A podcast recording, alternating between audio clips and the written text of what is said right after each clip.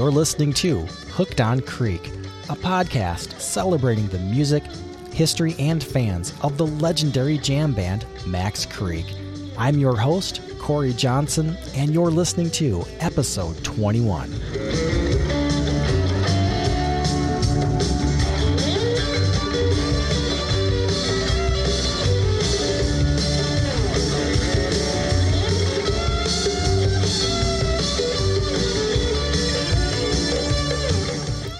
Thank you for joining me on episode 21 of Hooked on Creek. In this episode, I'm going to discuss Max Creek's performance on March 12, 1988, at the West Hartford Music Hall in West Hartford, Connecticut. This show has a lot to offer, including a great set list that includes several song debuts and rarities that should pique the interest of any casual, curious, or committed Creek fan. Now, in this episode, I'm going to walk through the set list and give you my impressions of each of the songs performed that night.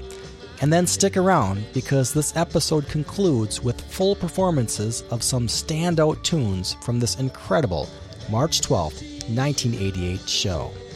You can find a direct link to stream or download the entire Max Creek show I'm reviewing in the episode show notes, or simply head over to hookedoncreek.com. And while you're there, click the contact link and let me know what you think. I'm always looking for recommendations on topics to cover or Max Creek shows to feature in this podcast. All right, now let's get started. The show at the West Hartford Music Hall back on March 12, 1988, kicks off with a gorgeous 13 minute long version of Gypsy Blue, which the band lifts to incredible heights. As the show opener, the song serves as a tool to disentangle your sense of reality replacing it with a proverbial sandbox, thick and wet to the touch, enticing you with an irresistible urge to build, enjoy, and ultimately destroy the fleeting creations of your mind. The perfect way to kick off this perfect show. After the immersion of Gypsy Blue, the tides pull back to reveal a stunning I Know You Rider that highlights every corner of the band's mastery of this tune. This version, like so many others throughout the years, seems to indicate Max Creek's perfection of the song might be born not from a mere appreciation of the Grateful Dead's style of music, but rather from a deeper, perhaps genetic predisposition to understanding why, not just how, to play the song. And on this night, the band certainly delivered. After I Know You Rider, Mark slows the pace down and delivers a stunning performance of It Takes a Lot to Laugh, It Takes a Train to Cry, which is a song written by Bob Dylan that was released on Dylan's 1965 album Highway 61 Revisited. Then Max Creek treats the West Hartford crowd with the debut of their song Orange Sunshine, which I played earlier during the introduction to this episode. For me, it's always fun to hear the first time the band plays a now familiar song like this, and cuddling this new song like a newborn baby is certainly delightful. And the significance of that alone is probably enough to entice any Creek fan to take a trip back to hear this incredible show. But then, after debuting Orange Sunshine, the band goes ahead and debuts another song, Stand By Me. So clearly, Max Creek was in the mood to explore new territory on this cool Saturday evening back in 1988. Now, listeners of this podcast know I'm a sucker for John's vocals, so hearing John's interpretation of Stand By Me on this recording just about brought me to my knees. All in all, the band offers a very tasteful arrangement to this classic tune, which I think you're really going to enjoy hearing. From what I can tell on archive.org, there's only one other recording of Max Creek performing this song, which occurred four days later on March 16, 1988. Of course, Stand By Me is a very well known song that was originally recorded and released in 1961 by singer songwriter Ben E. King that he wrote with Jerry Leiber and Mike Stoller. And two years prior to this Max Creek show, in 1986, the movie Stand By Me was released, which also added to the popularity of the song in the mid 80s. And then in 2015, King's original version of Stand By Me was inducted into the National Recording Registry by the Library of Congress and designated as culturally, historically, or aesthetically significant. Okay, so after Stand By Me, Mark leads the band through a rocking cover of You Can't Always Get What You Want, a Rolling Stones song that first appeared on their 1969 album Let It Bleed. Max Creek builds an impressive jam through this 11 minute version of You Can't Always Get What You Want that ultimately transitions into a thick and sticky version of Windows to close the first set. And this version of Windows is good. I mean, it's so good. The band is completely locked in, Scott's guitar playing is expressive, and the crowd seems to be eating it all up. It's just amazing. Emerging from the set break, presumably feeling good and looking to maintain their momentum, Max Creek opens their second set with yet another debut, playing a resplendent version of Willie and the Hand Jive that extends over 10 minutes in length and is highlighted by some glistening guitar work by Scott. Willie and the Hand Jive is a song written by Johnny Otis, released in 1958, that reached number 9 on the Billboard Hot 100 chart. The song has been covered by numerous artists, including Eric Clapton, George Thorogood, and the Grateful Dead. And while Willie and the Hand Jive has been accused of glorifying masturbation, Johnny Otis put that theory to rest when he confirmed the lyrics are in fact about a man who became famous for doing a dance with his hands. According to Johnny Otis, the idea of the song originated when he was told that some British audiences at rock music concerts at that time were forbidden from getting up to dance during shows. As a result, audience members would do coordinated hand gestures while remaining in their seats, known as hand jives. As I looked deeper into the history of Johnny Otis, I learned he was a very fascinating guy. His real name was Ioannis Alexandros Veliotis, and he was born in Vallejo, California to Greek immigrant parents. He would become a very prominent West Coast band leader who made significant contributions to R&B and rock music during his life, earning the title Godfather of Rhythm and Blues. He is credited with discovering such great talents as Etta James and Big Mama Thornton, and through his career, Johnny Otis also became a prominent DJ, record producer, and the host of a television show called The Johnny Otis Show from 1956 to 1961. All right, so after opening the second set with Willie and the Hand Jive, Max Creek transitioned seamlessly into an absolutely stellar version of Ready to Burn. Now, from what I can tell on archive.org, it appears Max Creek played Ready to Burn pretty regularly through the late 1980s after debuting the song in 1985. But over time, the song gradually began appearing less frequently in their set lists, with Ready to Burn only appearing in eight recorded shows between 2010 and 2020. Not sure why the song fell out of rotation because I absolutely love it, especially this version with Scott's hyper fueled vocals and impeccably tight guitar playing. What a treat! After Ready to Burn, the band takes a moment to reset and then delivers a Max Creek classic, Dark Water. Now, there are no shortage of tremendous versions of Dark Water in Max Creek's long history, but I really think this version of Dark Water will stop any Creek fan right in their tracks prompting them to take a deeper listen. There's just so much to enjoy in this version of this song. And then Scott leads the band through a crowd pleasing cover of The Harder They Come, a song by the Jamaican singer Jimmy Cliff that was first recorded for the soundtrack of a 1972 movie of the same name. And then at this point in the show, the band delivers a string of songs covering about 40 minutes that is just mind boggling to close out the second set. First, they light the place up with a top shelf version of Just a Rose. Scott's guitar work in this song is simply savage as he indiscriminately attacks the song from every conceivable angle. After about 10 minutes, this stirring version of Just a Rose descends into an 8 minute long drums segment showcasing the masterfully coordinated rhythms of Greg DeGuglielmo and Rob Fried, which deserves your undivided attention. I dare say, if Albert Einstein would have been listening to Max Creek playing this drum sequence back in 1915, he might have second guessed his theory of general relativity given the time and space warping qualities of this stretch of music. And from this, the music blossoms into a bone chilling version of Thought I Heard My Baby Calling, sung by Mark.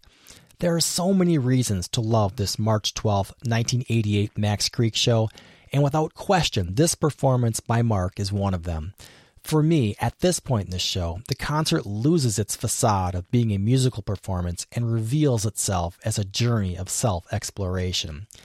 And what makes this extra special is Thought I Heard My Baby Calling is a rare song to hear the band perform. From what I can tell on archive.org, there appears to be only nine recorded versions of the song since 1977, and at that time it was sung by Amy Fasano. Now, at first, I was unable to track down the origin of the song. I knew it was a cover, but who originally wrote it and when? So, after asking for help on the Hooked on Creek Facebook group, I was delighted to have Mark Mercier himself come to the rescue to solve this mystery. What I learned from Mark is Thought I Heard My Baby Calling is a song written by Mike Settle. And after digging a little deeper, I learned the song was recorded on Mike Settle's 1963 album, Pastures of Plenty.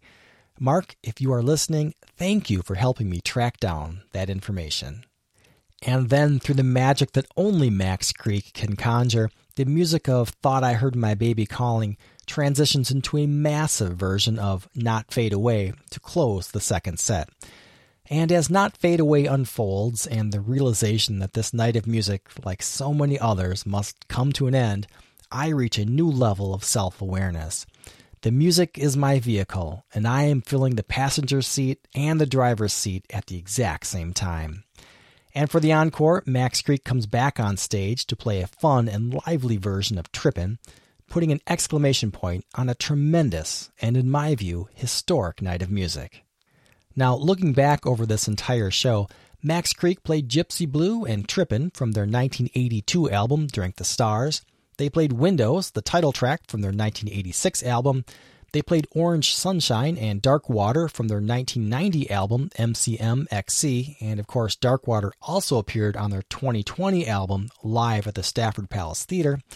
And the band played Just a Rose from their 1998 album, Spring Water. Max Creek also played Ready to Burn, an original song that has never appeared on a Max Creek album. All right, now let's hear a few songs from this beautiful Max Creek show. Up next, you're going to hear Ready to Burn. After that, you'll hear Just a Rose, Into Drums, Into Thought I Heard My Baby Calling. This is Max Creek performing live on March 12, 1988 at the West Hartford Music Hall in West Hartford, Connecticut.